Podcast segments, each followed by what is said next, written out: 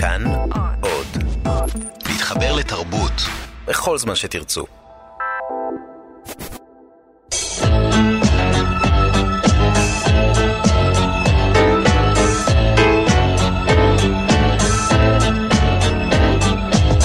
גיבור תרבות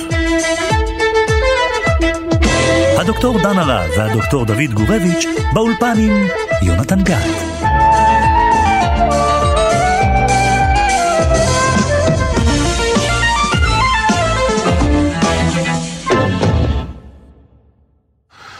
I want to say that I have not the feeling to make a picture, but just to remake a picture who exist existed before in another dimension.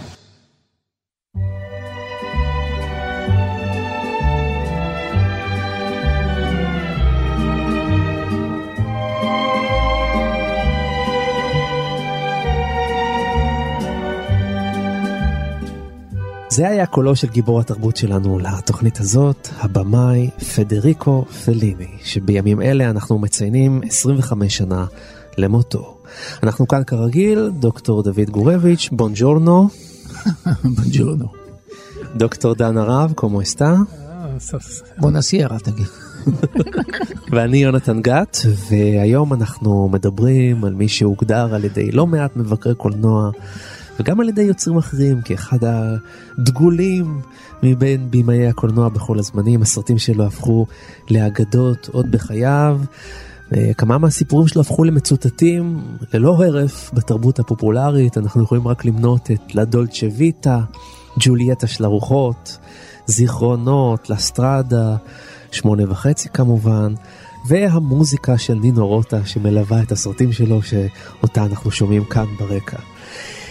הוא בנה לעצמו עולם משלו, mm-hmm. דמויות משלו, מוסיקה משלו וז'אנר קולנועי משלו. יש דבר כזה, סרט של פליני זה דבר ייחודי ואנחנו ניתן בו סימנים בהמשך.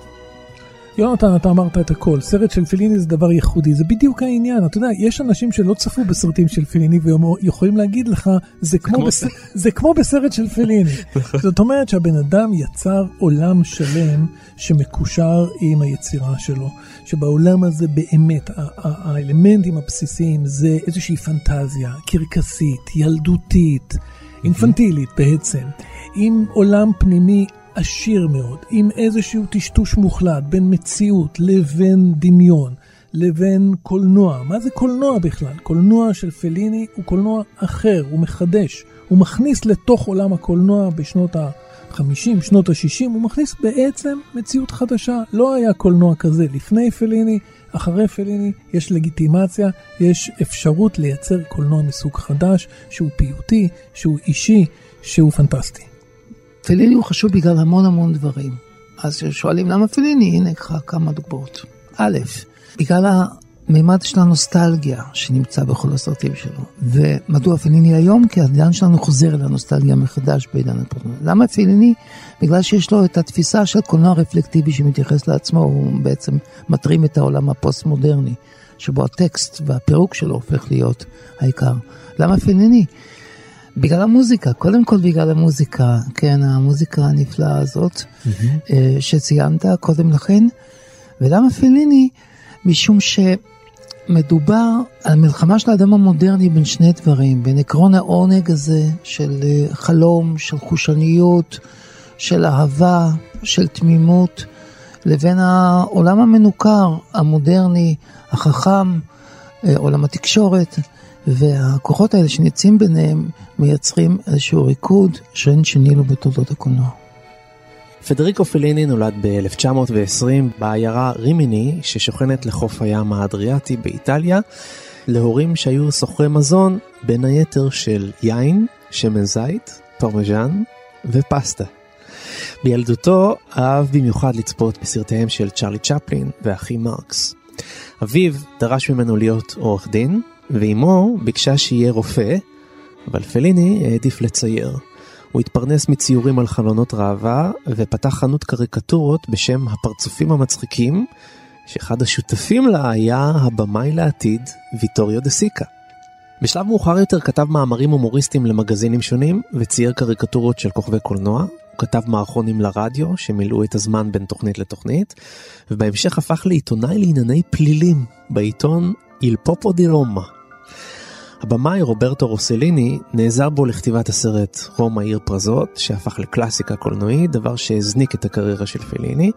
סרטו הראשון כבמאי שותף היה אורות הוורייטה בשנת 1950, אבל הוא החשיב את סרטו הבא, השייח הלבן, כסרטו הראשון כבמאי עצמאי. הוא ביים סך הכל 19 סרטים באורך מלא, שלושה סרטים קצרים, סרט טלוויזיה אחד וסרט דוקומנטרי אחד. ארבעה סרטים שלו זכו באוסקר בקטגוריית הסרט הזר הטוב ביותר. בארצות הברית הציעו לו הון עתק כדי לביים סרט המשך לסרטו לה סטרדה ולביים מערבונים, אבל פליני סירב לכל ההצעות. הוא היה נשוי לשחקנית ג'וליאטה מסינה שהופיעה בשמונה סרטים שלו, בארבעה מתוכם בתפקיד הראשי, והיא הגדירה אותו כשקרן מועד. בנם היחיד נפטר מיד אחרי הלידה. סרטו לדולצ'ה ויטה עורר מהומות אלימות בקהל בתי הקולנוע וויכוחים על השאלה אם הסרט פוגע בתדמיתה של איטליה, עד כדי כך שבהקרנת הבכורה אחד מהצופים ירק על פניו של פליני. העיתון הרשמי של הוותיקן הגדיר את הסרט, ציטוט, דוחה, גס, מגונה ומחלל קודש. אחד הכמרים אפילו קרא לתפילה בה תינתן מחילה לקהל הרב שצפה בסרט. בחלק מהסרטים הוא ויתר על חלקו ברווחים, ובתנאי שיעשה את סרטו כפי שהוא רוצה. הוא האמין מאוד באסטרולוגיה. באמצע שנות ה-80 הוא ביים פרסומות לפסטה. הבמאי רוסיליני תיאר אותו כך: הוא ותרן, הוא בה בעת, עקשן, חולם ומתעורר בפתאומיות, חושף את כישרונו להלביש חלומותיו בבשר, הוא קפדן וקל דעת כאחד. לקראת סוף ימיו הוא זכה בפרס האוסקר על מפעל חיים, הוא נפטר בשנת 1993, ועוד דבר אחד, פליני דיבר הרבה על כך שבנעוריו הוא נשבה בקסמי הקרקס, והוא היה מקפיד להגיע למופעים ולהישאר לצפות בסידורים מאחורי הקלעים, לפעמים עד שעות מאוחרות. ובאחד הראיונות הוא הוסיף שכשאחת המורות הייתה נוזפת בי בכיתה, לפני כולם, והייתה אומרת, תראו, יש לנו פה ליצן, הייתי עומד שם וכמעט מתעלף מרוב תענוג.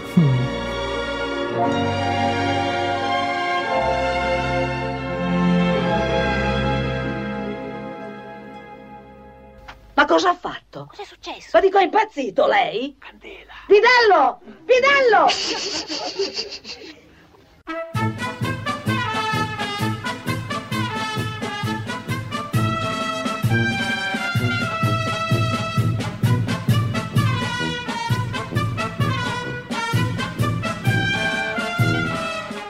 אז כדי לנסות להסביר מה זה סרט של פליני, נגיד למי שלא ראה אף פעם סרט כזה, אז אולי נתחיל בלתאר את הדמויות דווקא.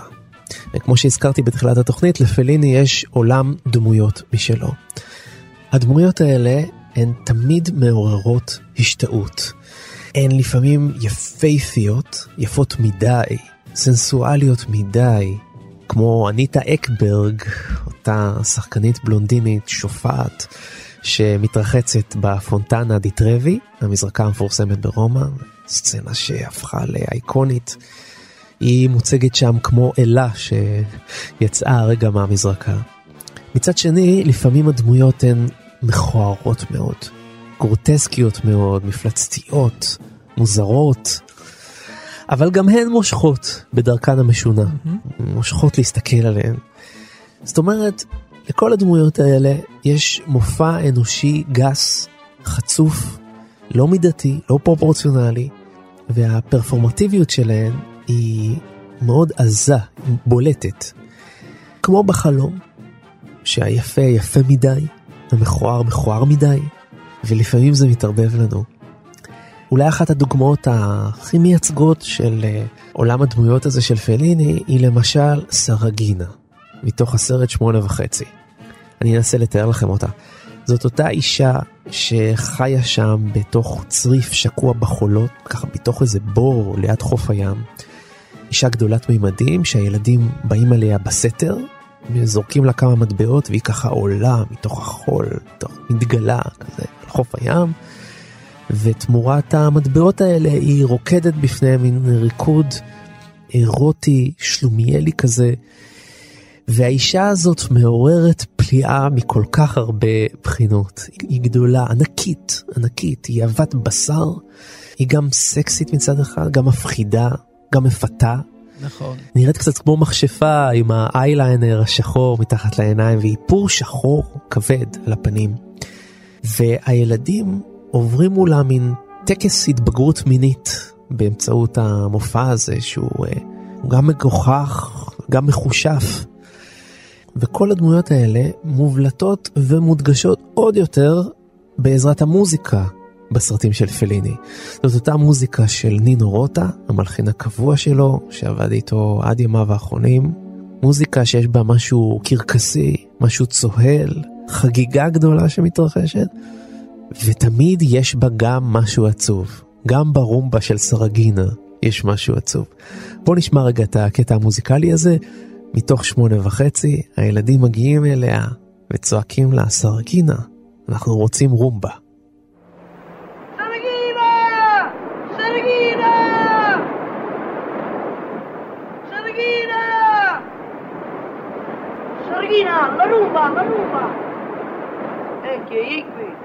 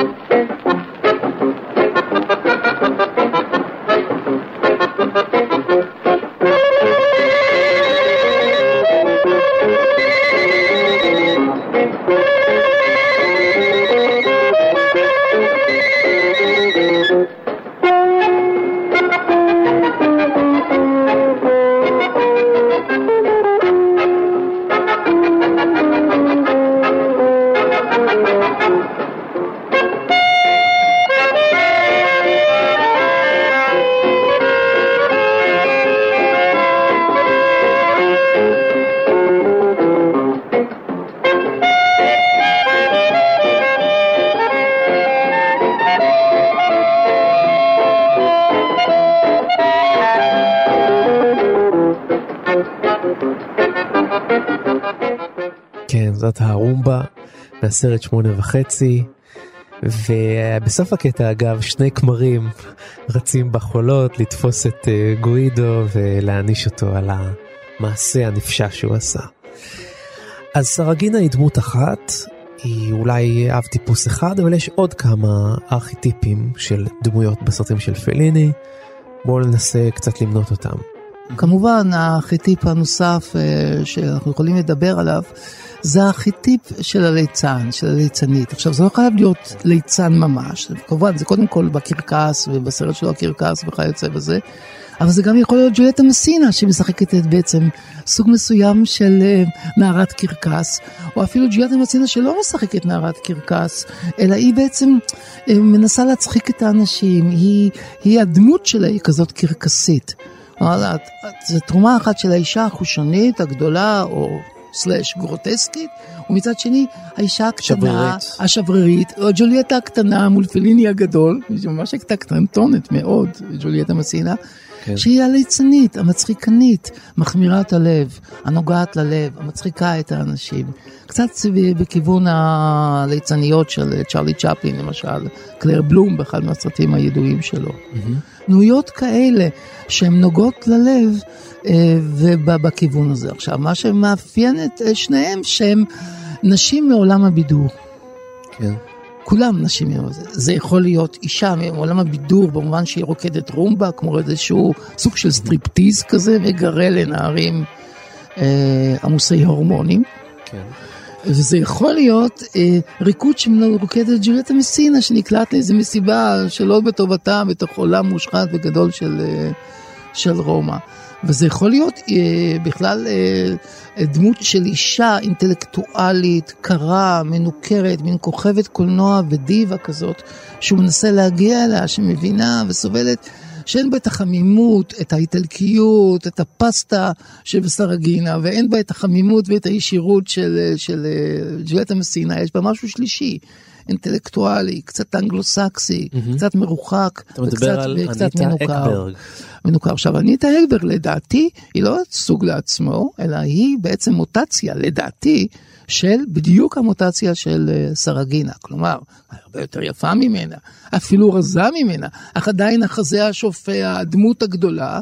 והדמות הגדולה שהאיש הקטן, אה, גוידו, שזה כאילו הילד שהופך להיות אחר כך עיתונאי, מנסה להתחבא, להתחבר אליה, והיא מקבלת אותו במזרקה של אה, טרבי, והם מתאחדים באיזה מין, מין אורגיה של, של סקסואליות ומים, הכל ביחד. זאת אומרת, זה מוטציה של, של, של התשוקה.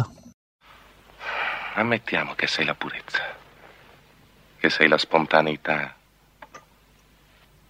Allora che vuoi?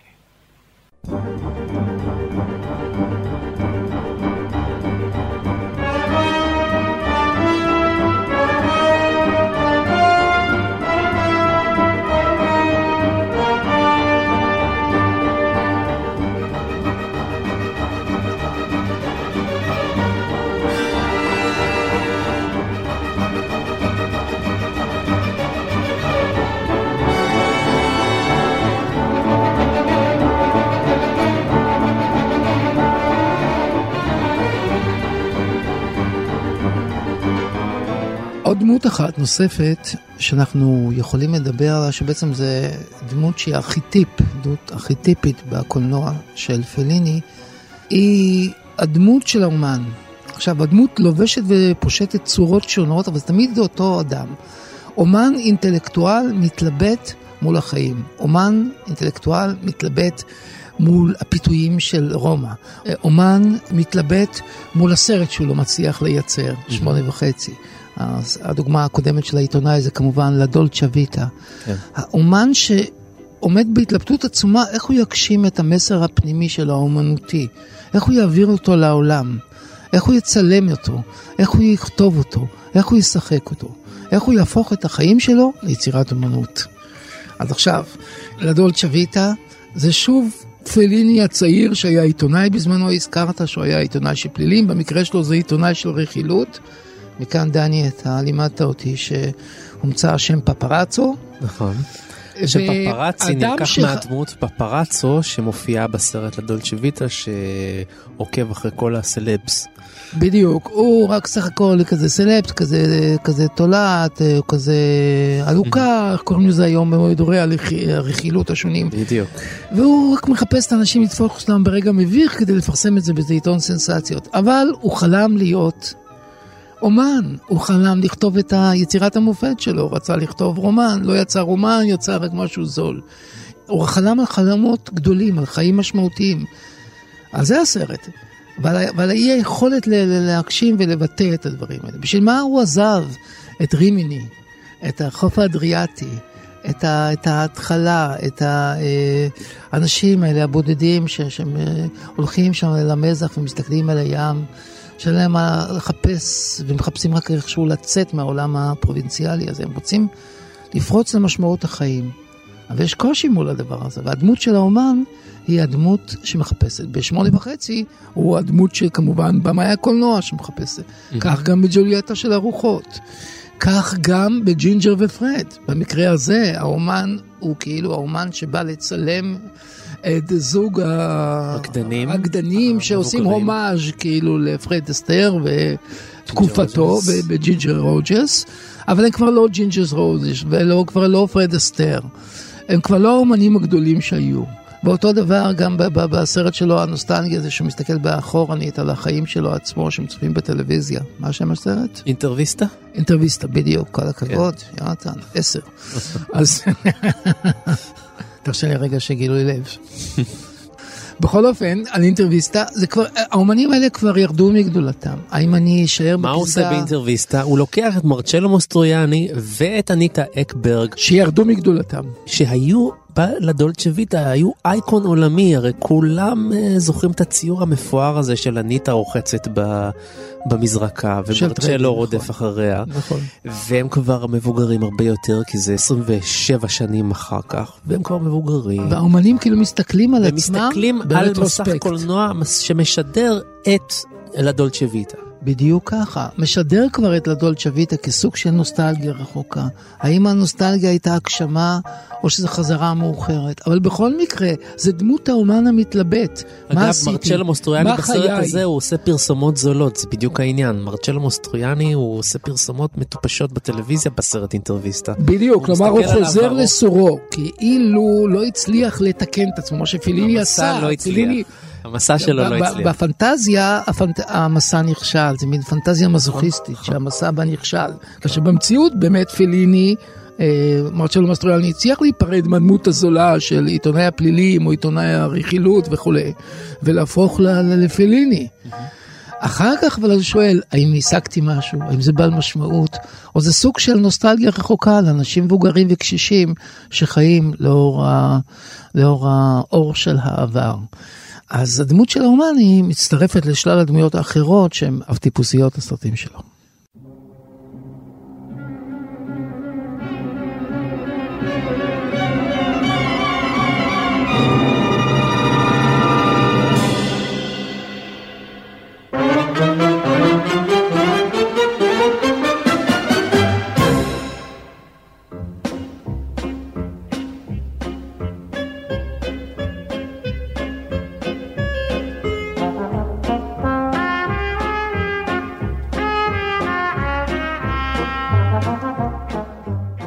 יונתן, אחרי שדיברתם על הדמויות בסרטים של פליני, יש עוד כמה מאפיינים שכדאי להרחיב עליהם את הדיבור. למשל, אני מתחיל דווקא ממשהו שהוא כאילו שולי, וזה התפאורה והתלבושות. אתה יודע, בסרטים, במאים משתדלים להתאים את התפאורה ואת התלבושות לסיטואציה. אם אתה עושה סרט תקופתי, אתה דואג שהתפאורה, התלבושות יהיו תקופתיים, יראו את התקופה שעליה הסרט נסוב. אם אתה מצלם במשרד, אנשים יראו, לא יודע מה, אנשי משרד, אנשים שעובדים במשרד, וכן הלאה וכן הלאה. פליני הולך נגד הדבר הזה. התפאורה והתלבושות אצלו עומדות לעצמן.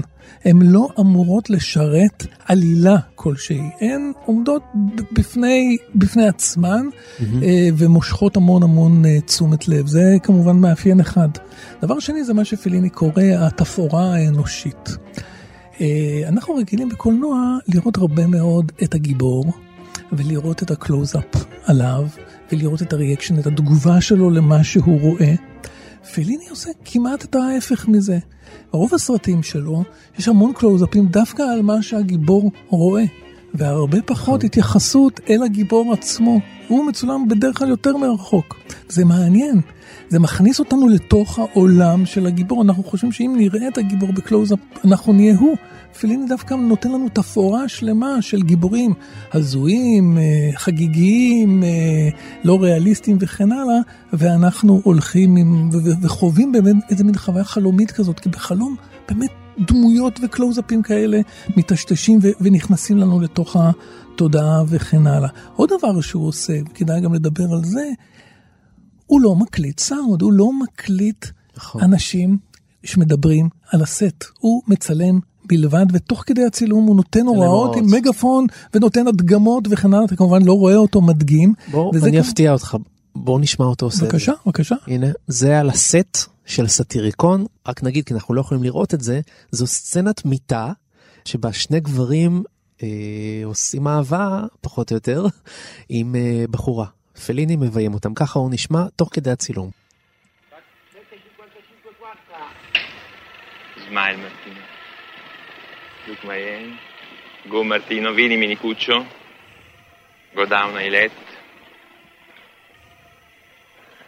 Come up Ailet. Come uh, Iram. Come Martino. Kiss Martino Ailet. Now kiss Iram Ailet. Go down Iram. Look to Martino. Go with your hand. Caress Martino. Look to him, Martino. נהדר. אתה יודע, אנחנו מדברים על העניין הזה של חופש יצירתי, שהוא מטיף לו בסרטים שלו, אבל אתה רואה שגם הוא בעצמו מיישם את מה שהוא מטיף לו. Mm-hmm. היכולת הזאת לערער לחלוטין על המושג הזה של תסריט, יש תסריט, זה לא שאין תסריט, אבל בסט בונים את הדבר הזה מחדש. תשווה את זה נגיד לאיצ'קוק, ש, שמבחינתו התסריט היה כתבי הקודש. זה משהו אחר לגמרי, הסרט נוצר מחדש בזירת הצילומים, מעט במאים מוכנים לדבר הזה, מעט מפיקים אגב מוכנים לדבר נכון, הזה. נכון. הסרט נוצר מחדש, והוא נוצר שוב בחדר הערכה ששם מוטמעים לפעמים לדמויות משפטים שבכלל לא כתובים בתסריט ועכשיו מתאימים להם משפטים חדשים mm-hmm. שנוצרים בחדר עריכה במוחו הקודח של פליני ומוזיקה שאולי לא חשבו עליה באותו זמן ועכשיו פתאום היא מתאימה זה חופש יצירתי עצום באומנות שהיא מאוד מרוסנת בדרך כלל ומאוד ממושמעת ועולה המון המון כסף mm-hmm. זה איזשהו שחרור של אומנות אמיתית. Mm-hmm. For me, it's always a little bit silly to talk about the picture before I have done it. You know, when some newspaper man or some friends ask to me, "What is your next picture?" I'm always uh, very embarrassing because really I don't know exactly, and I don't, I don't want, I don't like to talk about intention. Intention are just psychological instrument to put yourself on the way to start your voyage. You know, but what exactly the voyage will be? You will know that only after, you know. And I don't want to know before. If somebody said to me, you know, during the trip you will see that and that, you will meet that people, you will make that, I lose my fun.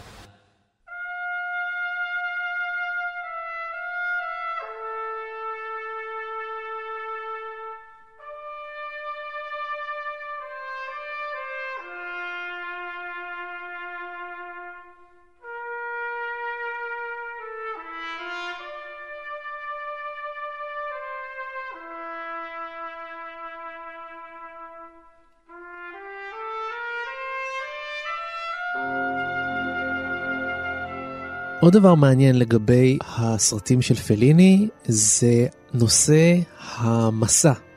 באחד הראיונות פליני אומר שכל הסרטים שלו הם סוג של מסע. מסע אמיתי או מסע בחלום. למשל, בסרט איי ויטלוני, הבטלנים, הגיבורים חולמים לעזוב את העיירה הקטנה ולעבור לערים הגדולות. בלסטרדה, שאת המוזיקה שלו אנחנו שומעים כאן ברקע, המילה על אסטרדה, כן? אסטרדה זו דרך. לאסטרדה זה מסע מפרבר לפרבר של uh, שני בדרנים שהיחסים שלהם קשורים בקשר, קשר קשה אחד עם השני. ולדולצ'ה ויטה, פליני מסביר, זה מסע לתוך האין. כן, אני חושב שזו נקודה מאוד חשובה, הרעיון של המסע הפנימי והמסע החיצוני, הרעיון של הנדודים.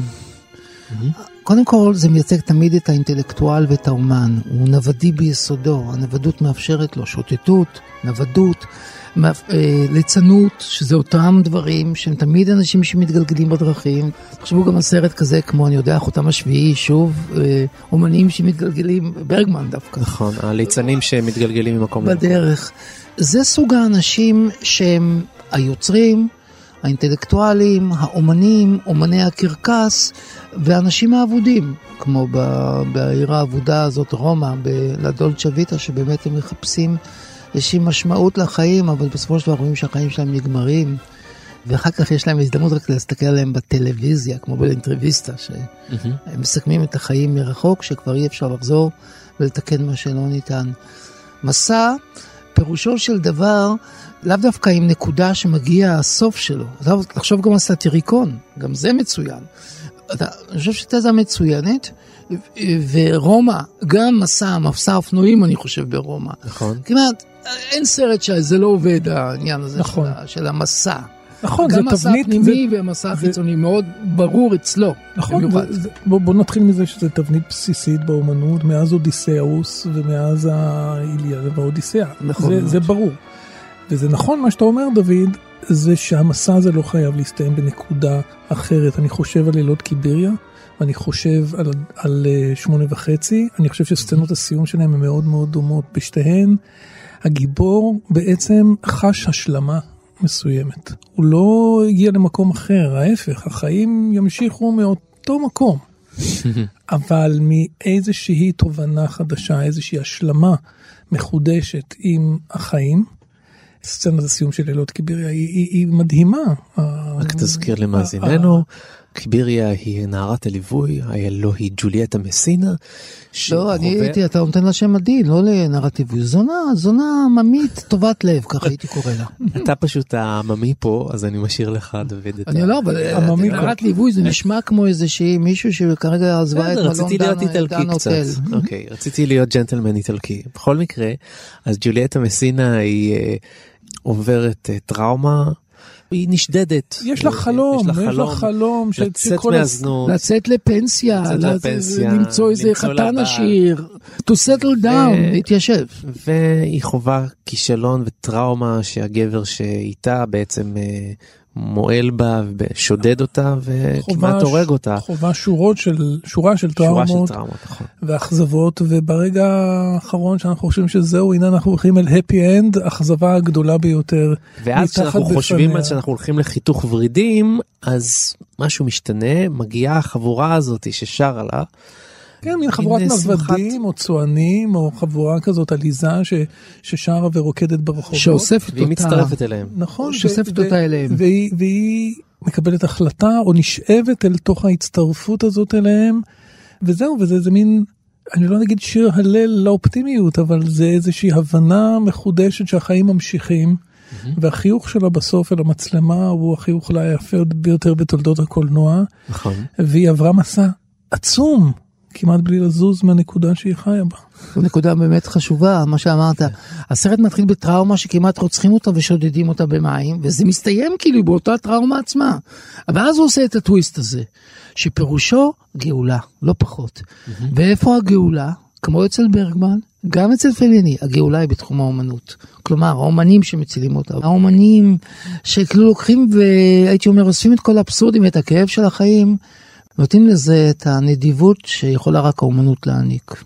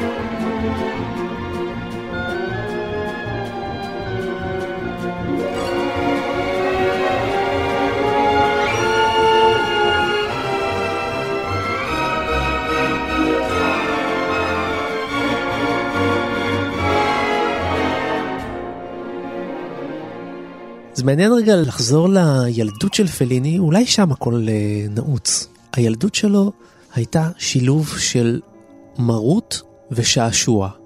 מצד אחד הכנסייה המדכאת, אבל המרשימה, כל הנושא הזה של הקדושה שגרם לו למשיכה מאוד אה, גדולה, והמשטר הפשיסטי המדכא, ומצד שני הקרקס, הקרקס המשחרר.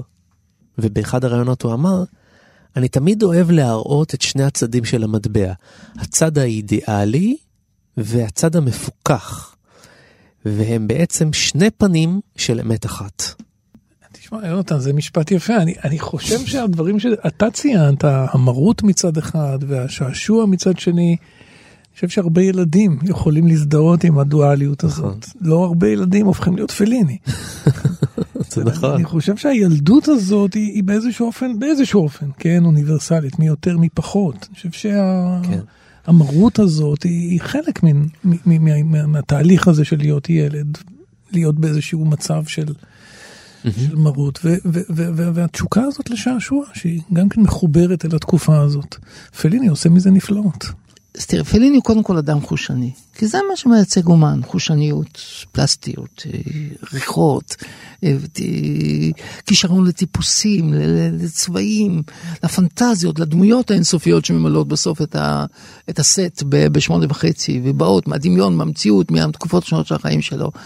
האומן מוצף תמיד בדימויים, והדימויים כאילו צועדים בסך ושם. אנחנו צריכים לשים לב שהכנסייה היא לא רק מקור לכל הפורענויות וכל התפיסה הפסימית או רגשי האשמה שרודפים אותו מגיל צעיר בגלל החינוך הקתולי שלו וכיוצא בזה. אנחנו צריכים להבין שבכנסייה הוא שאב גם את הריחות הדשנים, ריחות הקטורת, את הטקסיות המרוממת הלב הזה, שלפעמים הוא צוחק לה, אבל עדיין היא מרעידה נפשו של ילד רך.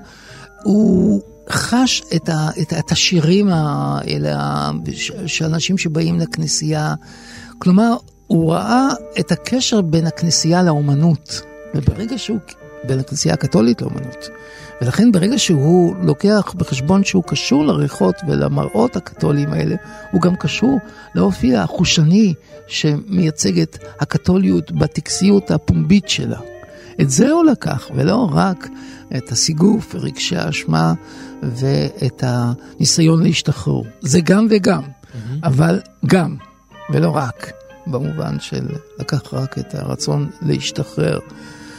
וגם הקתוליות אה, היא, היא כאילו, הייתי אומר, חומרים אינסופיים מבחינה אומנותית. Mm-hmm. וזה מתחבר לליצנות, וזה מתחבר לקרקס, וזה מתחבר לדמות האומן.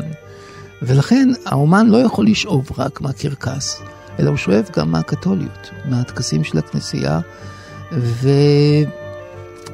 שני לקוחות חיוביים שמניעים אותו, ולא רק כוחות סותרים, אחד שלילי ואחד חיובי. Mm-hmm. בדימוי היותר פשטני שאנחנו מתארים לעצמנו.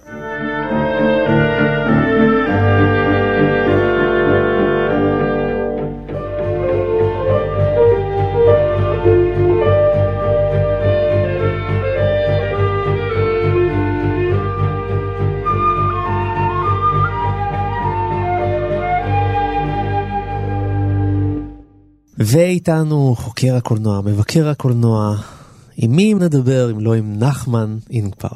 היי נחמן. היי. דיברנו הרבה על הקולנוע של פליני בינינו פה בתוכנית, אבל אותך אני רוצה לשאול, מי הוא פליני כבן אדם? מה אנחנו יודעים עליו?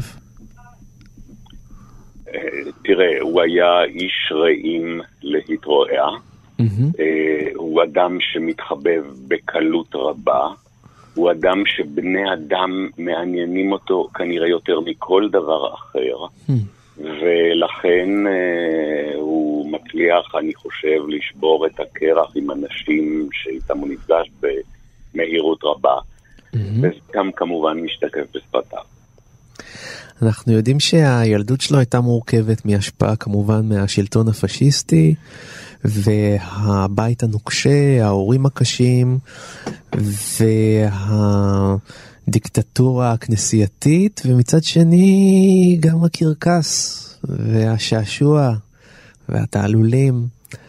זה בעצם המרכיבים שהובילו אותו ליצירת הסרטים שלו לדעתך? בין היתר, אה, תראה, לגדול בתקופה הפשיסטית זה לא קל. אה, את רוב אה, חייו, המחצית הראשונה של חייו, השלבים הראשונים בחייו, הוא גדל בחברה הפשיסטית מראשית שנות ה-20 עד 1944-45, אה, כשהשלטון הזה התמודד. בסרטים שלו הוא כמובן מתאר מציאות בעיניים שלו, עיניים של ילד, לפעמים עיניים מעוותות, המילה המתאימה היא גרוטסקי, אז אתה לא יכול לסמוך במאה אחוז על מה שהוא מתאר בסרטים כן. שלו, כי הוא מעוות ומגזים. אבל היה לו אבא אה, או משפחה שדרשה ממנו, שהייתה מאוד מאוד נוקשה. במסורת של הזער בורגנות העירונית האיטלקית של שנות ה-20 וה-30. Mm-hmm.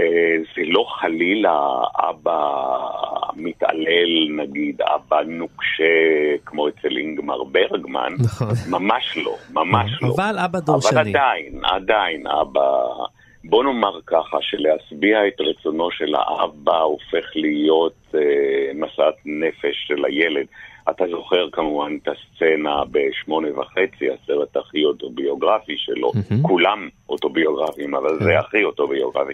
כשאבא ואימא באים לבקר אותו על הסט של הסרט החדש שלו, כן. והוא צריך להשביע את רצונם. Mm-hmm. זה משפיע. מצד שני, זה לא רק הקרקס, כילד שני אלמנטים אפשרו לו לפתח את הפנטזיה שלו. האחד זה הקרקס, והשני זה הקולנוע האיטלקי האילם של ראשית המאה ה-20, סרטי הענק על רקע רומא העתיקה, כמו קביריה, כמו ואדי. Mm-hmm. גם לזה הוא מתייחס בסרטים שלו, למשל, בזיכרונות, אמרקורד, כשהוא mm-hmm. מראה את הצפייה בעיר הולדתו בקולנוע. נכון. הוא נמשך, נמשך מאוד לביטוי עצמי. ולאומנות, והוא אומן רב-תחומי, הרי אי אפשר להגיד על פליני שהוא קולנוען בלבד, הוא כן. צייר קריק, קריקטוריסט נפלא. הוא כותב טקסטים נפלא, הוא התחיל את הקריירה הקולנועית שלו ככותב דיאלוגים בסרט עיר פרז, רומא עיר פרזות של כן, רוסליני. כלומר, באמת אומן רב-תחומי במלוא מובן המילה. וכמובן מספר הסיפורים המוצלח ביותר במאה ה-20. אתה יודע, יש שני במאים איטלקיים שהתחרו על תשומת לב של צופי הקולנוע, פליני ואנטוניוני. Mm-hmm. בסוף שניהם קיבלו אוסקר על מפעל חיים. פליני קיבל אותו על היותו מספר, ואנטוניוני קיבל אותו על היותו בעל יכולת ויזואלית ממדרגה ראשונה. כן. נחמן, אנחנו יודעים שבסוף חייו לפליני היו קשיים. לא היה לו קל להפיק ולביים את הסרטים האחרונים שלו, אנחנו יודעים שהוא עשה פרסומות לספגטי, כן, כל מיני כן, דברים כאלה. כן. למה אתה אומר בסוף חייו? לאורך כל חייו, לאורך mm. כל חייו. הוא כתב תסריטים בתחילת הקריירה שלו, ואף אחד לא רצה לתת לו לביים. נכון, נכון. עד שהוא הגיע לבימוי, אה, הוא היה צריך להתחלק בקרדיט עם במאי ותיק ממנו. נכון. אה, לטואדה, בסרט הראשון, באורות הווריטה. אחר כך אה, מגיע הרגע, אני תמיד מדגיש את הרגע הזה. שהקהל מפנה לו עורף, אחרי יצירות המופת הכי גדולות שהוא עשה, אה, דולצ'ה ויטה ושמונה וחצי, הקהל לא רוצה לראות את העולם הזה של פליני. ואז מה שקורה באיטליה זה שהטלוויזיה האיטלקית, בת ערוץ אחד, כמו mm-hmm. בטלוויזיה הישראלית, כן. ראי, כן, חברת השידור הממלכתית, מקימה קרן לאומנים במצוקה, ממש כך, קרן לאומנים במצוקה. ומסבסדת אותו שיעשה סרט במימון הערוץ הציבורי, במימון הערוץ הממלכתי, בסרט דל תקציב, כן? הסרט שנקרא ביקור, אה, לא ביקור התזמורת. אה, אה, חזרת התזמורת. חזרת התזמורת, כן. כן. חזרת התזמורת. שהוא סרט דל תקציב שנעשה בגרושים ובעזרה ממלכתית שניתנת לאומנים במצוקה. מדהים. המצוקה הזאת מלווה אותו כל חייו. כן, בהקשר לא הזה אתה מדבר גם על ג'ינג'ר ופרד? בהקשר הזה של כן. טיפול בטלוויזיה עצמה, כאילו. כן, נכון. בעולם הזוהר, שכבר מתרפט לדרגה של סוג של תוכנית, מסוג של תוכנית ריאליטי במושגים כן. של הימים ההם. כן, כן וגם אה, אני אביא עוד דוגמה, כאילו בשיא יצירתו. בשמונה וחצי הוא בעצם מדבר על סרט שהוא רצה לעשות, והסרט הזה לא התבצע. מסעו של מר מסטרונה או משהו כזה. כן. הסרט שכאילו הבסיס לעלילה של הסרט שמונה וחצי, כן. הסרט שלא נעשה.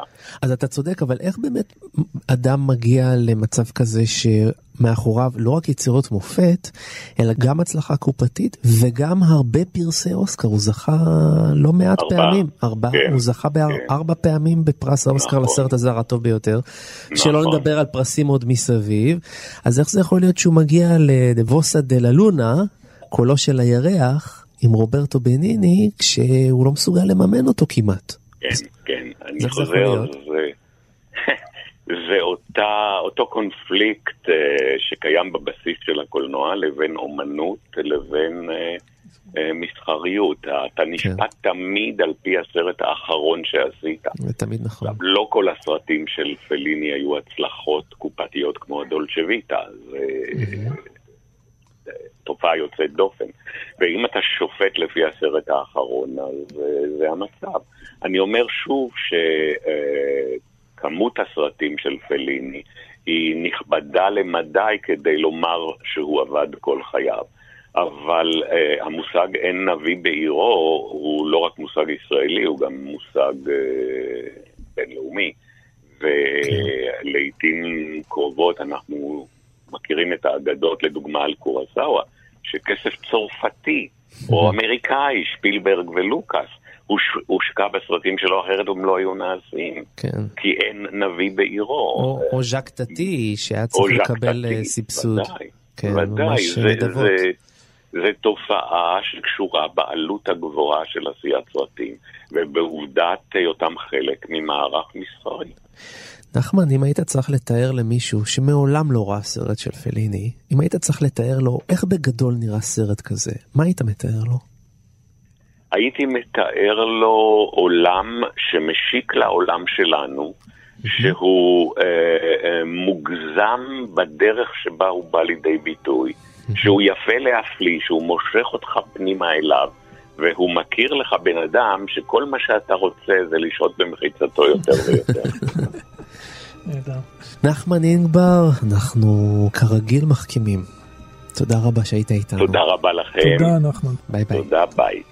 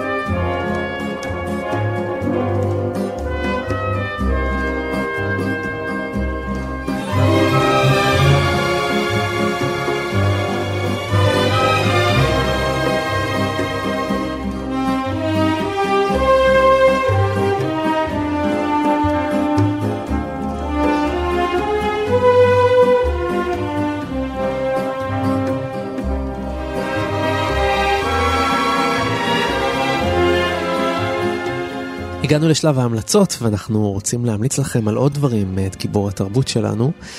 ואנחנו נתחיל איתך דוד, על מה תמליץ? אה, אני חושב שאני חוזר ל, ל, כאילו לימים שהתוודעתי לסרטים של פליני, ואני חושב שהתוודעתי להם קודם כל בגלל המוזיקה המופלאה שחלקים ממנה שמענו. ואני חושב שהמוזיקה היא בעצמה כל כך פלסטית, כל כך ציורית, כל כך גרוטסקית, כל כך קרקסית, כל כך נוגעת ללב. ומצד שני היא גם מודרנית, צורמנית, יש פה דיסוננסים לפעמים. נכון. שאם אתה מבין את השפה של נינו רוטר, המלחין הגדול של פליני, הוא גם המלחין של הסנדק, דרך אגב. נכון. נעימת הסנדק, אז אפשר להבין את עולמו של פליני. אז הדרך הנכונה היא לשמוע דיסק או של, אה, של יש נינו הרבה רוטה. אוספים, יש הרבה יש אוספים של נינו רוטה ושל פליני. ולדרך זה להגיע לסרטים הגדולים שלו. אני מסכים. דן? כן, אני רוצה להמליץ על אה, סרט שכבר דיברנו עליו בתוכנית בקצרה, אבל אני חושב שהוא הסרט שאני באופן מפתיע אולי הכי מעריך או- ואוהב מהסרטים של, אה, של פליני, ואני מדבר על, על זיכרונות, על אמרקורד, מכיוון שאני חושב שזה מסמך היסטורי, קודם כל. אנחנו מדברים הרבה על קולנוע ואיך הוא מייצג היסטוריה ואיך הוא משקף תקופות וכן הלאה. אין ספק שהסרט הזה לא משקף את התקופה בצורה מדויקת. ועם זאת, הוא כן משקף. הוא משקף איזשהו עולם פנימי עצמאי של הסתכלות על תקופה והסתכלות על יכולת של אנשים לחיות בתוך תקופה. ואני חושב שזה שיר הלל לקולנוע ומשהו שמאוד מייצג את עולמו הפנימי של פליני. אני זוכר 1973. אני רוצה להמליץ למאזיננו לנסות להשיג את הספר בעברית שנקרא פליני של הוליס אלפרט. אפשר למצוא את זה בחנויות אה, ספרים ליד שנייה, ומה שיפה שהוא נכתב בזמן אמת כשפליני עוד היה חי בסוף שנות ה-80, והכותב יודע שפליני משקר וממציא או לא זוכר. ולכן הוא מאמת כל פרט שמופיע בספר עם עוד כמה מקורות. אז הוא מספר את גרסתו של פליני ואחר כך מספר לא נכון, אומר לא נכון, אשתו אומרת שלא היה ולא נברא. זה ביוגרפיה מאוד מעניינת כשכתובה בצורה כזאתי, אז אני ממליץ לכם על פליני של אוליס אלפרט. ואם אתם רוצים עוד על פליני אתם מוזמנים להיכנס לפודקאסט שנקרא פסטיבל כאן, תוכנית הקולנוע שלנו, שאותה אני מגיש יחד עם דני מוג'ה, ושם עסקנו בתוכנית שלמה על שמונה וחצי של פליני. זה נמצא בהסכת, פסטיבל כאן, אתם יכולים לעשות את זה גם באפליקציה כאן אודי.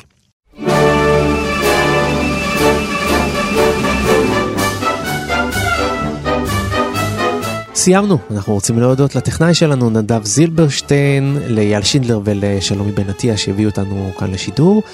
אתם מוזמנים להיכנס לפודקאסט גיבור תרבות, ושם אתם יכולים לשמוע עוד ועוד תוכניות שלנו על עוד בימאי קולנוע כמו על אינגמר ברגמן ועל סטנלי קובריק ועוד ועוד. אתם יכולים uh, לעשות את זה ביתר קלות אם אתם נכנסים לאפליקציה שקוראים לה כאן אודי, שם תוכלו למצוא את גיבור תרבות וכל התוכניות שהקלטנו ושידרנו עד היום.